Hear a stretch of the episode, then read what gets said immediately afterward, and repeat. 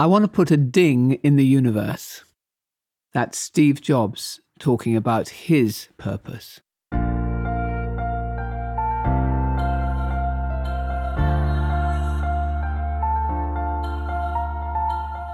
This is Walking Your Talk, a personal development podcast about leadership, authenticity, and courage. I'm Carolyn Taylor, and I've spent my life working with leaders in organizations on how to change their culture. But this is much more personal. If you want to be known as someone who walks your talk at work and beyond, then this podcast is for you.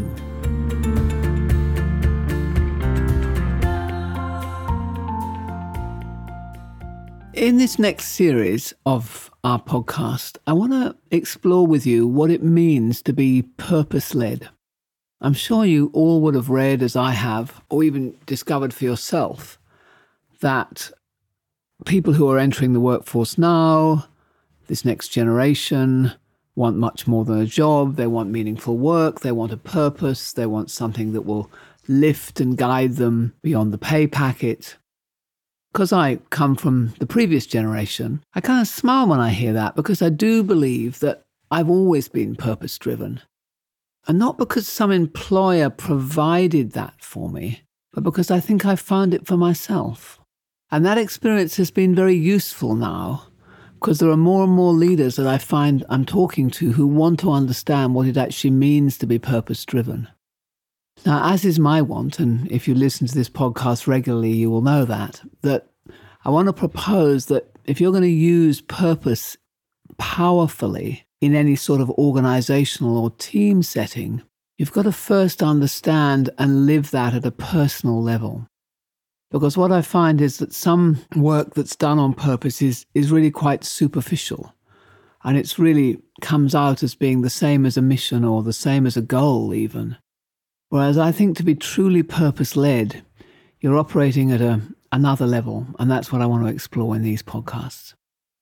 So, when I say I found it for myself, it wasn't like I sat down on one bright, shiny day early in my life and kind of went, okay, this is going to be the purpose of my life. But I think gradually over time, it became clearer and clearer. And so, in order to share with you what I think it means to be purpose driven, I've decided I think I'm going to reflect on what it meant for me and therefore how it could be valuable for you. So I'll start in this first episode by giving you my personal story, what I think my purpose has become and how I got there and how it has shaped the various things that I have done in my life. And then the later episodes will dissect that a bit more and look at what might that mean for you on a personal level and then what can it mean on a team or an organizational level. I do agree that having a sense of purpose is motivating.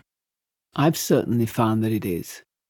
I've found it's given me courage where perhaps otherwise I might have lacked it.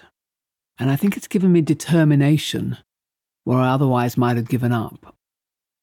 It certainly helped me to achieve more and to become less distracted and whilst everyone has to find their own purpose, and consequently each purpose I think is unique, I have found that being purposeful myself has helped me to engage others to join me in building and achieving some great things together.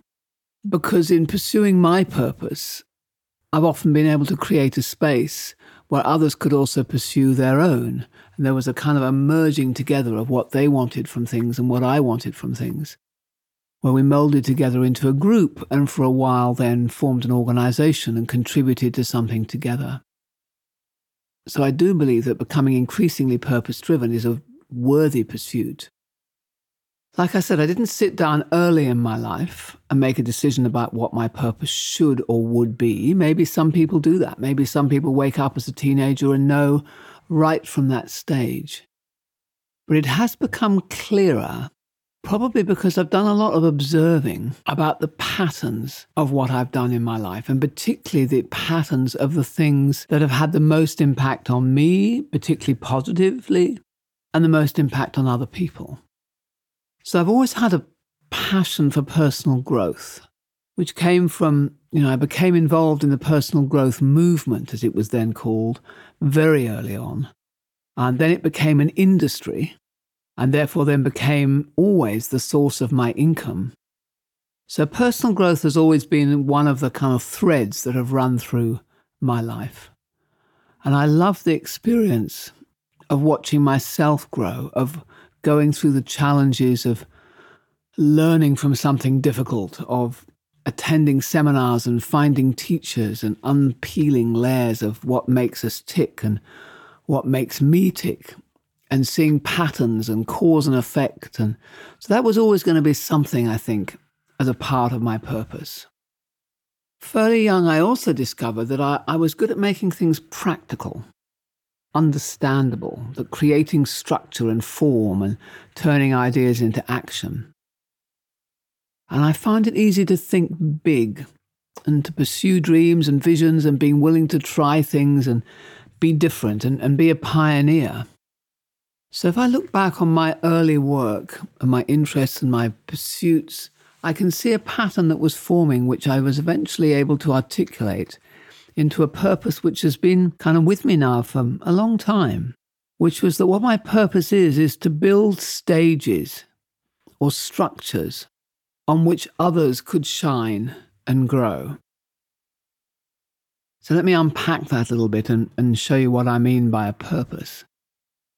Wherever I've lived in the world and whatever job I had or stage of my career I was at, it was the building of those structures within which other people then thrived, which has become the unifying factor. That's the pattern that's repeated itself.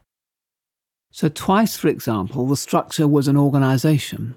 You know, I've started an organization, a consulting organization, and the organization became the stage on which or through which we were able to hire lots of people, lots of other consultants, and they were able to grow. Then many times I've taken concepts, thinking that I've heard swirling around amongst people or I've met or things that I've read, and then using my very sort of practical nature, created simple models or structures that made it easier, I think, for other people to apply it in their lives. So, my book, Walking the Talk, for example, is an example of how I did that for the concept of changing corporate culture. And the feedback I always get about it is it's the most practical. It suddenly makes it doable. So, I think making things doable has always been a part of what I'm good at. And this podcast, for example, is, a, is me trying to show how you can take a value like empowerment or customer centricity and apply it for you personally. So, again, creating a structure through a podcast, through concepts that then other people can pick up and do something with. Really early in my career, I actually sat and watched someone who was an absolute master seminar leader but was completely incapable of explaining to any of us how he did what he did.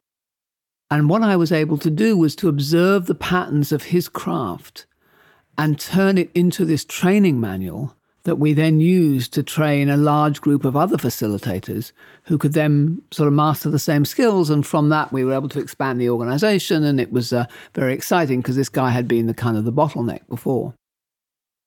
So there's some examples. A couple of ex- other examples is that often I've been able to engage with a CEO or very senior executive in the vision of how you could change culture and then turn this into a structured big project and sell that project to the organization. And then there would have been hundreds of people both inside the client organization as well as inside our consulting firm that I ran, who were able to shine and grow through that structure, that stage that I had been able to pull out of the ether and create and turn into a project and have other people buy into. And then if I think about building my family, and seeing my children and, and all their friends and everyone who's sort of associated with our family in some way, I feel in some way I've played some role of being the holder of the structure that then became our family. So, all of those are examples which led me to conclude that my unique purpose or my role was to create this stage, this structure through which this could happen and all these other people could get involved and shine and thrive and grow and do all these great things. And now I'm clearer, I think, about my own purpose than I was earlier in my life. I do think I've been able to become to much more quickly focus on that role and to find different opportunities to do it again and again in different circumstances. And it doesn't feel like work.